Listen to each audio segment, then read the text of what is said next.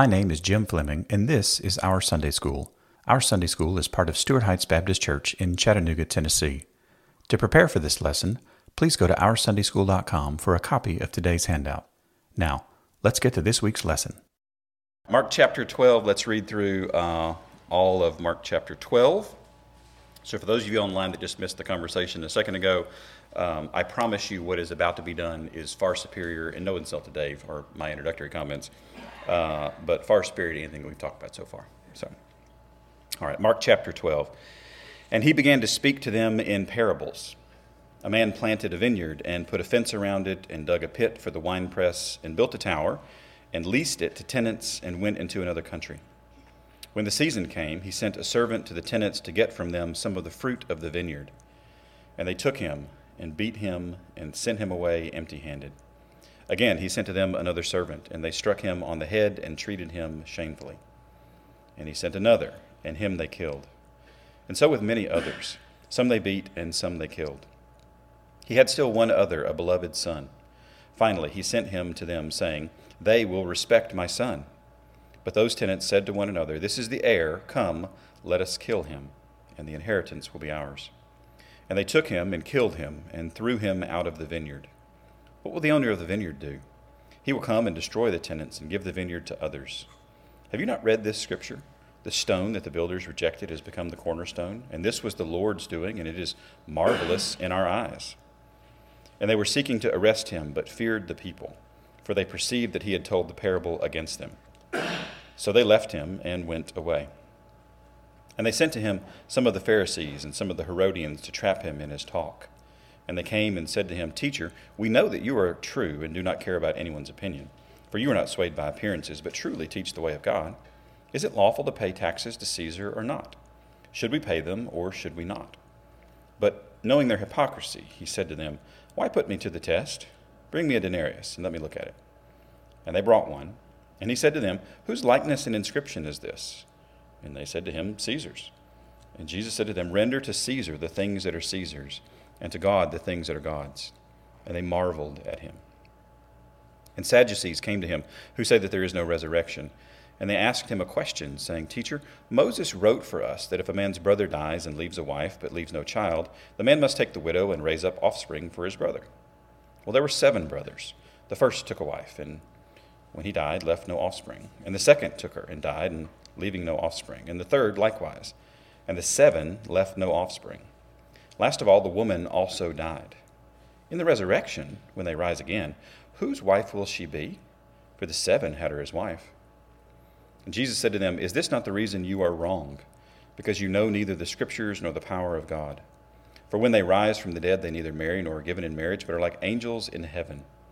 And as for the dead being raised, have you not read in the book of Moses, in the passage about the bush, how God spoke to him, saying, I am the God of Abraham, and the God of Isaac, and the God of Jacob? He is not God of the dead, but of the living. You are quite wrong. And one of the scribes came up and heard them disputing with one another, and seeing that he answered them well, asked him, Which commandment is the most important of all? And Jesus answered, The most important is Hear, O Israel. The Lord our God, the Lord is one. And you shall love the Lord your God with all your heart, and with all your soul, and with all your mind, with all your strength. The second is this you shall love your neighbor as yourself. There is no other commandment greater than these. And the scribe said to him, You are right, teacher. You have truly said that he is one, and there is no other besides him. And to love him with all the heart, and with all the understanding, with all the strength, and to love one's neighbor as oneself is much more than all whole burnt offerings and sacrifices. And when Jesus saw that he answered wisely, he said to them, You he said to him, You are not far from the kingdom of God. And after that, no one dared to ask him any more questions. And as Jesus taught in the temple, he said, How can the scribes say that the Christ is the son of David?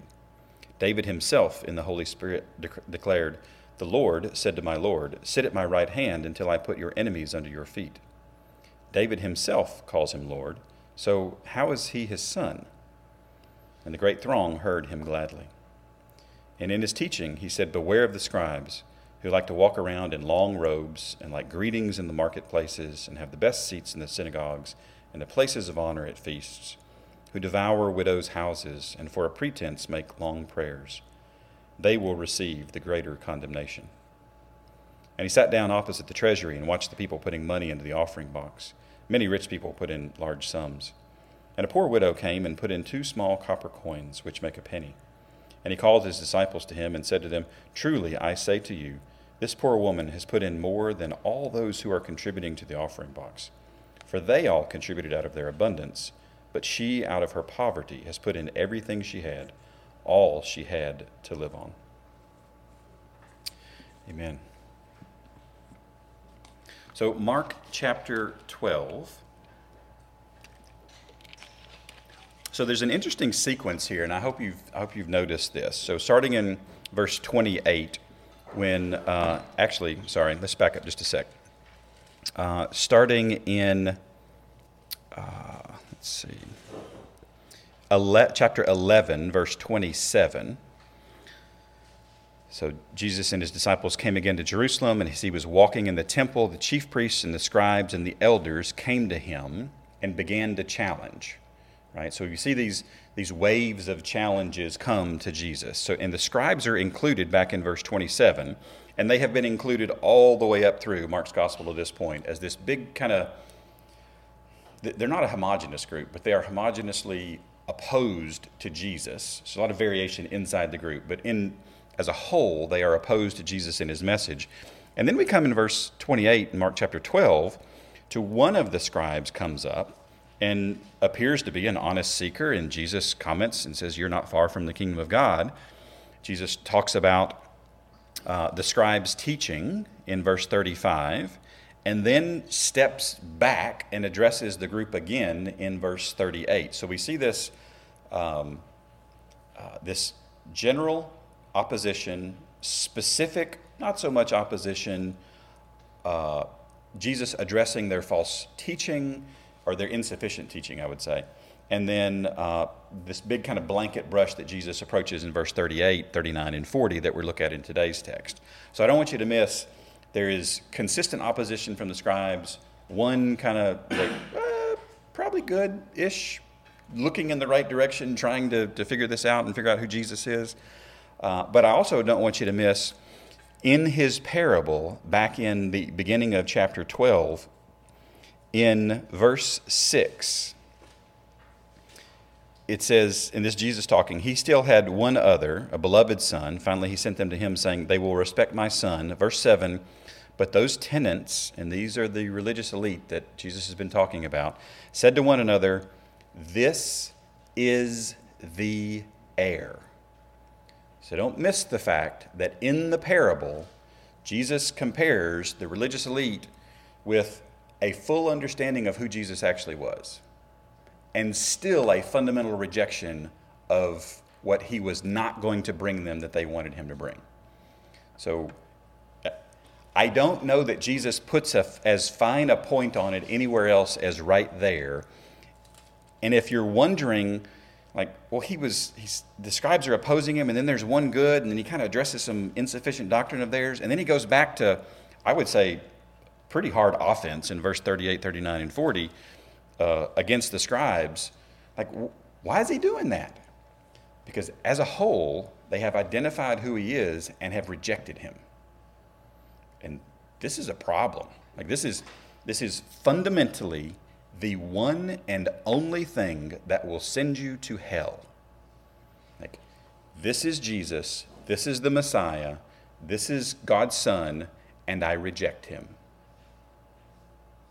And, and this is a, a really bad problem that the scribes have. So Jesus is not going to back off here. He's going to press in even forward. So that's so this is one thing that's happening. The other thing is that I, have talked about this several times.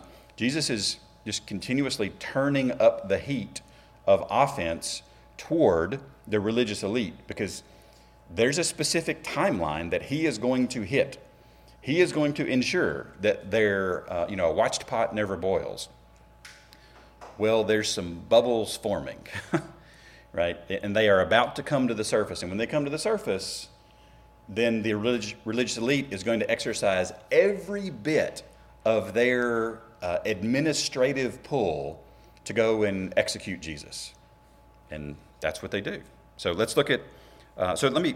I'll pause there and say, does that make sense? Thank you, Mitch. You, you've looked like I'm watching Mitch, and he's like, nope, I'm about ready to pop. Let's say it. All right, good. In, in John chapter 3, the Nicodemus, Wait, there are other gospels? yes, Yes, there are other gospels. uh, Nicodemus Jesus said, Rabbi, we know that you're a teacher come from God. And for no one can do these signs that you do unless God is with him. Nicodemus, he was one of the elite, and he said, we know. Yes, we. Good, good, good, good. Yes. And, uh, and so it's, it's not just those that had a tendency to believe that Jesus was Messiah, but it, I think by inference, that entire group knew that he was Messiah, and they rejected. That's exactly right. That's exactly right. So those of you on the on online that might not have heard, uh, Mitch brought up uh, John chapter three, uh, verse two.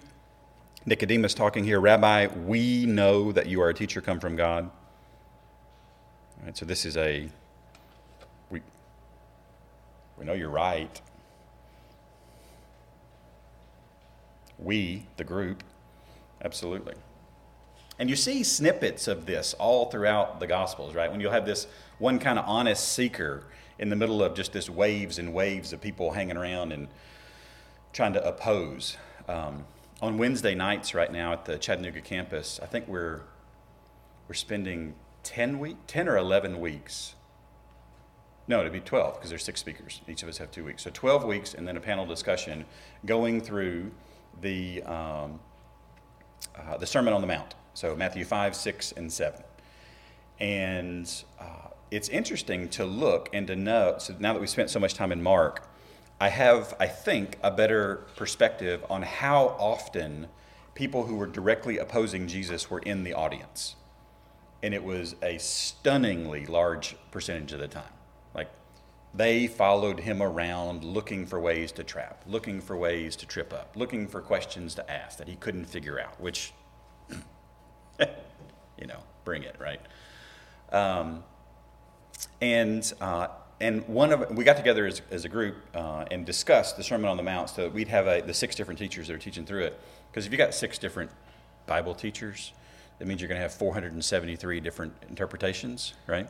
So we we aligned on the idea that there was opposition in the crowd, and uh, that Jesus would have been regularly pointing out this is good behavior as opposed to what you see in the religious elite, because this was really what he did very often.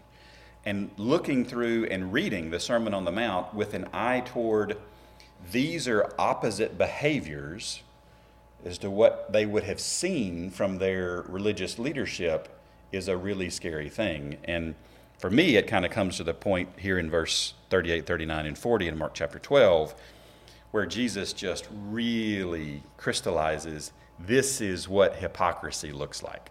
Like it is, it is really, really ugly. So let's, let's start here in verse uh, 38. That's probably the longest introduction we've had to any text so far. So some of you are like, no, it's not. it's the longest that I can remember. So there we go. All right, verse 38. Uh, and in his teaching, so uh, again, we don't have every word Jesus said. This would have been a portion of something that was lifted out, part of a larger uh, discourse. So in his teaching, he said, this is the imperfect tense, this is action continually, repeatedly happening in past time. So this is something that he would have said more than once, right? So he says, beware. Now, the word beware literally just means to look at, to, to like, so I'm going to, I'm going to beware Dave Barber for just a second. And he's bewaring back, right? I mean, this is, this is just, just look at them. Like, look at them. It's, it's not, it's not what we think of sometimes in our English. When you say beware, it's like, oh, I need to run away. Like, no, no, no, no, no. Identify and pay attention to because I'm about to explain some things to you. And this word beware is a plural, which means it's addressed to the group for them to, to collectively obey. Present active imperative. So start doing this and don't ever stop. You're like, well, that's, that's a lot of work. Well, if, if there's a command that's given to start doing something and not ever stopping, To me, I think an easy assumption here is that there will be people who are exhibiting this behavior for these motives forever. Like, this is just part of what you get when you bring a group of religious people together. So I'll pause here and I'll give us an example from yesterday's men's breakfast. So, yesterday's men's breakfast, we had, I don't know, 50 people in the room. It was a good time. It was in this room. So, forgive the bacon on the floor. There's that. Um, there were, I think, uh, one of the guys that was speaking said 11 people signed up, which meant a whole bunch of us. Hi, my name's Jim. Chris Brawley, I confess I was one of them, okay? I did not sign, I actually did sign up. I signed up uh, two minutes before I left the house. which shines a light on my heart, right? so just guilty. Here we go. Uh, and uh, they they determine how much food they're going to make based on that, what. Let me back up. They say they determine how much food they're going to make based on how many signups they get. That is not, in fact, true. They feed an army. And if they cook too much, we bring it to homeless shelters and give it to the homeless shelters. It's great. Nothing goes to waste. It's all good. It, it's absolutely all fine.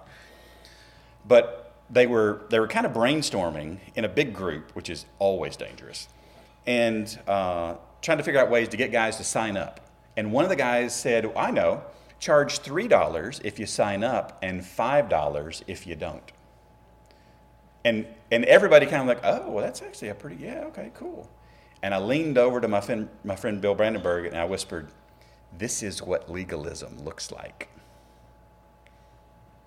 it looks like let's add a rule.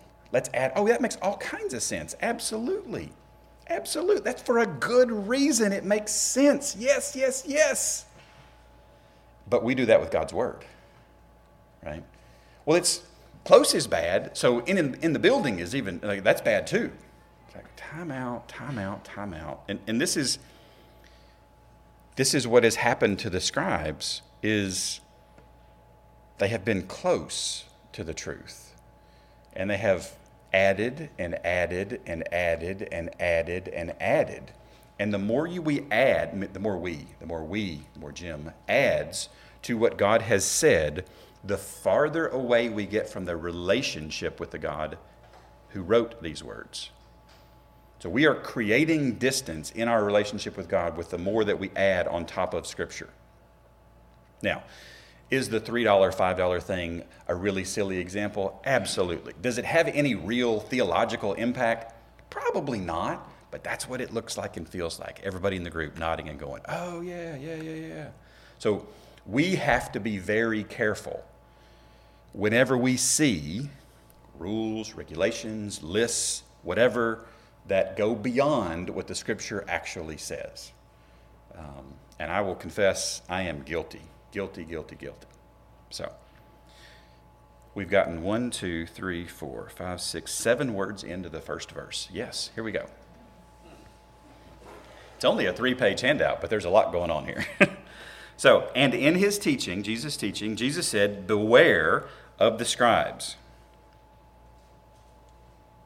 So, beware of the scribes. So, he's back to this more generalization ish kind of view who like to walk around. And this word like is like is probably the, the weakest way you can translate this. It's to wish or to prefer or to like this is my choice. Um, the, the the fifth definition for this word is this is what I delight in. This is where I get my happiness from. So when you you, it's, it's common in American English right now to say, what, what's your happy place, right? Like, what's the place you want to go to that just makes you happy? The things that Jesus is about to list are the things that made the scribes happy. And not one of them has to do with a personal relationship with the creator of the universe.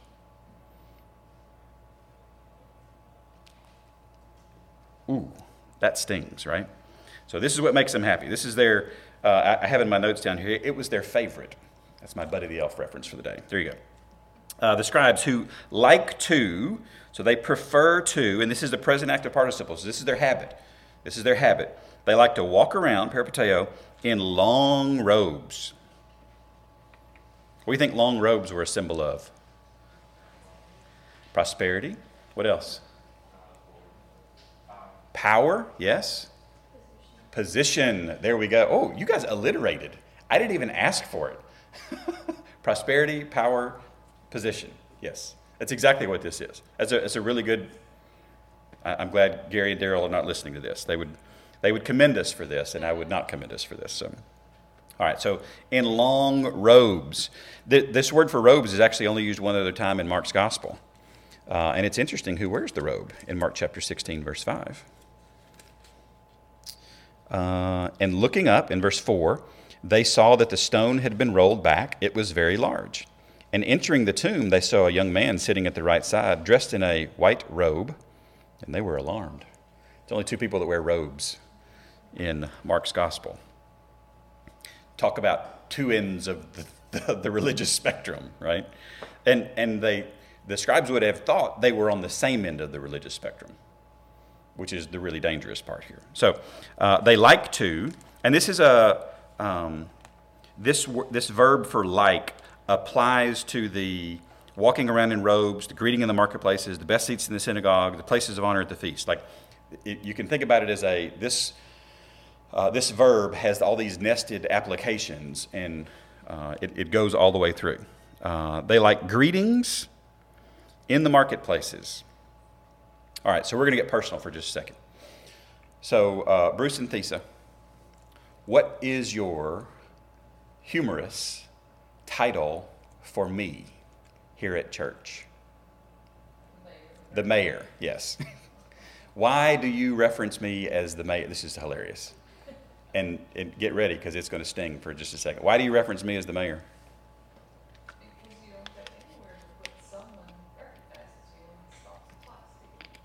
Right.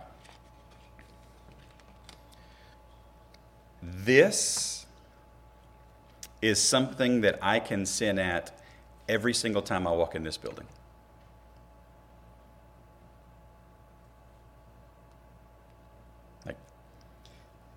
this was the, you know, I talk about Sunday school lessons that, oh, like, oh, this is in the mirror. No, no, no. This is one of those magnifying mirrors that's way up close. I had my eyes checked this week and they told me I need progressive lenses. So, congratulations. Makes you feel good. Yes, that's exactly right. I had somebody at work tell me, well, you should be grateful that you've lived long enough that you need progressive lenses. Like, oh, yes, that's the positive spin on that. That's exactly right. It's like, okay, whatever. Uh, but, but this is a, you know, have you ever have you ever had somebody get and stand too close to you in a conversation where you just like, nope, I need to back up. Nope, you're still I'm backing up and you're still coming forward. Like we're we're going to have to verbally address this is how this verse has been for me for the last month. Every time I get stopped, it's am I reveling in this? Ugh. Wow. So if we, if we think that this is just for the scribes way back then, no, no. Uh, Dave, your, your intro was painful to listen to uh, because it is absolutely still true today. So they like greetings in the marketplaces. So everybody can see them in the marketplaces. Sorry, my, there we go. Um, my pulpit's wobbly up here today. So that greetings in the marketplaces is the best visibility that you could get, and uh, the best seats in the synagogues. Look at the look at the Greek word for seats there, G four four one zero, um, proto cathardria. Got me on that one. Look at the first five letters. Proto means first. It's first. It's first. It's first. Talking about position, right? I want the best seats in the synagogue. So at church, I want the best seat that you got. And the places of honor at feasts or dinners or gatherings together. Look at the word for places of honor proto-klisia. First place. I want to be first place at church. I want to be first place when we get together to eat. What is this about? This word for uh, feasts only shows up one other time in Mark's gospel. Mark is not about explaining how Jesus fulfills the Jewish, Jewish feasts. Jewish feasts. That is difficult to say. He is not about that in his gospel. When feasts show up, the only other time it shows up is in 621, and this is Herod's birthday banquet. So, what have we established this concept for this word associated with? The murder of John the Baptist, right? This is, this is a dangerous thing that Mark is associating here. So, he, he's looking back, there's a connection between Herod's arrogance here and this places of honor and the scribes consuming these things on our own lusts here. So, the places of honor at feasts who, and we're not done. You're like, oh, that's enough, right? But it's not quite, because he's about to set up next week's text the widow who devour, again, this is a present active participle, who devour. This word's only used in one other place in Mark's gospel, in verse uh, 4, Mark 4 4. It's the parable of the sower, and as he sowed, some seed fell along the path, and the birds came and devoured it. So he's drawing a linkage between these scribes snatching away the goodness and the, impl- and the impact of God's word in the lives of those who need it. Jesus is doing a lot with this little diatribe here. Uh, who devour widows' houses. Now, how, like, I'm going to use Daryl's, uh, you a low life egg sucking dog. You're going to go devour a widow's house. That's as redneck as you'll hear me today. Um, like, devour a widow's house? Like, that's just. Really? It's a widow. Take care of widows, right? This is what true religion, pure and undefiled, is. Devouring widows' houses, and, this is our last and, for a pretense, for an outward showing, make long prayers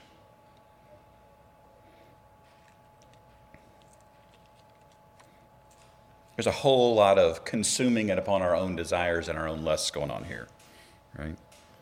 I'm not asking for a show of hands, but I can't imagine I'm the only one that got a little bit convicted in this particular text, right? Um, make long prayers. They will receive, this is an indicative, this is a statement of fact.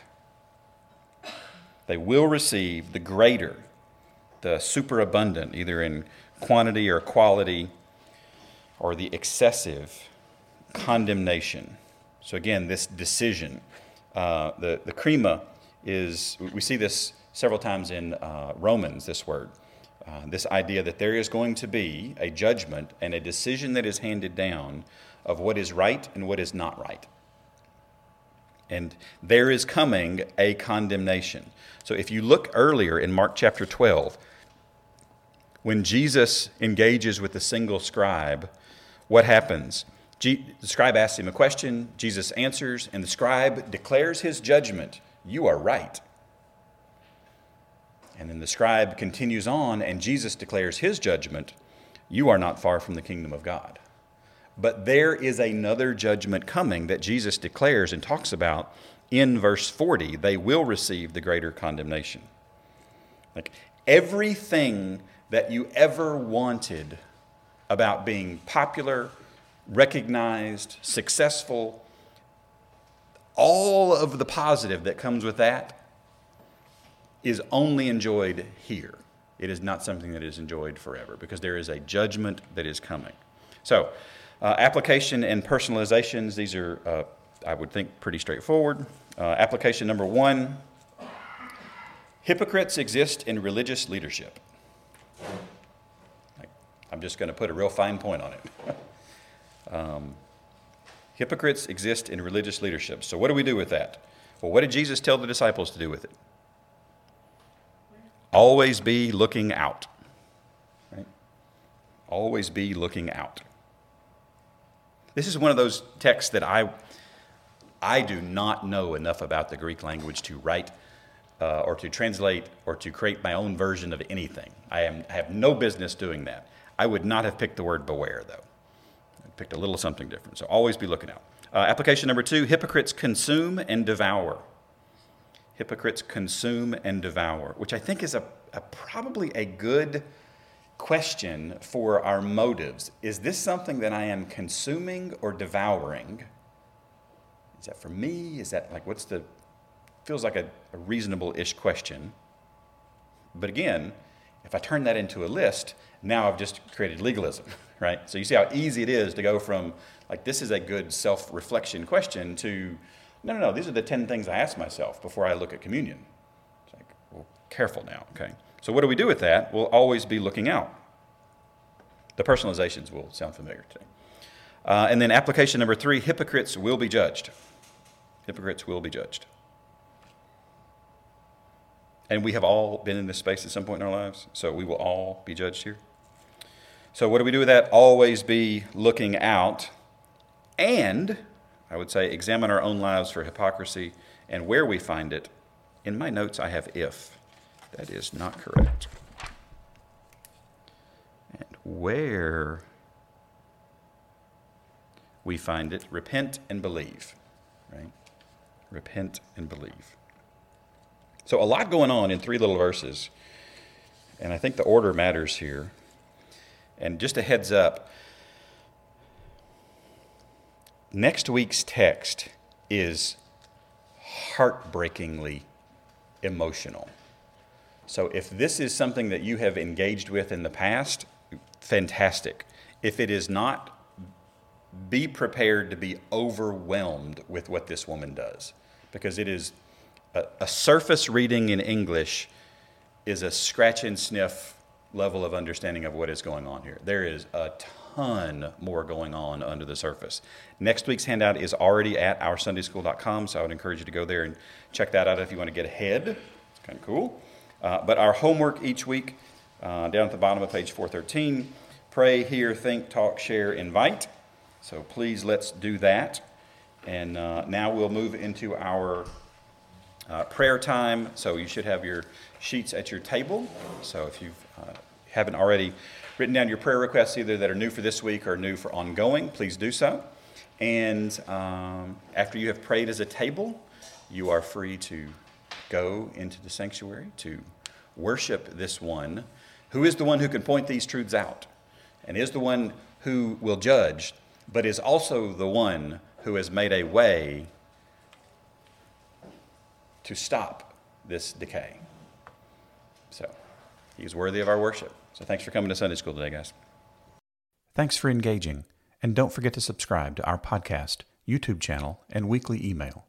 You can subscribe to all three of those at oursundayschool.com. Grace and peace to you.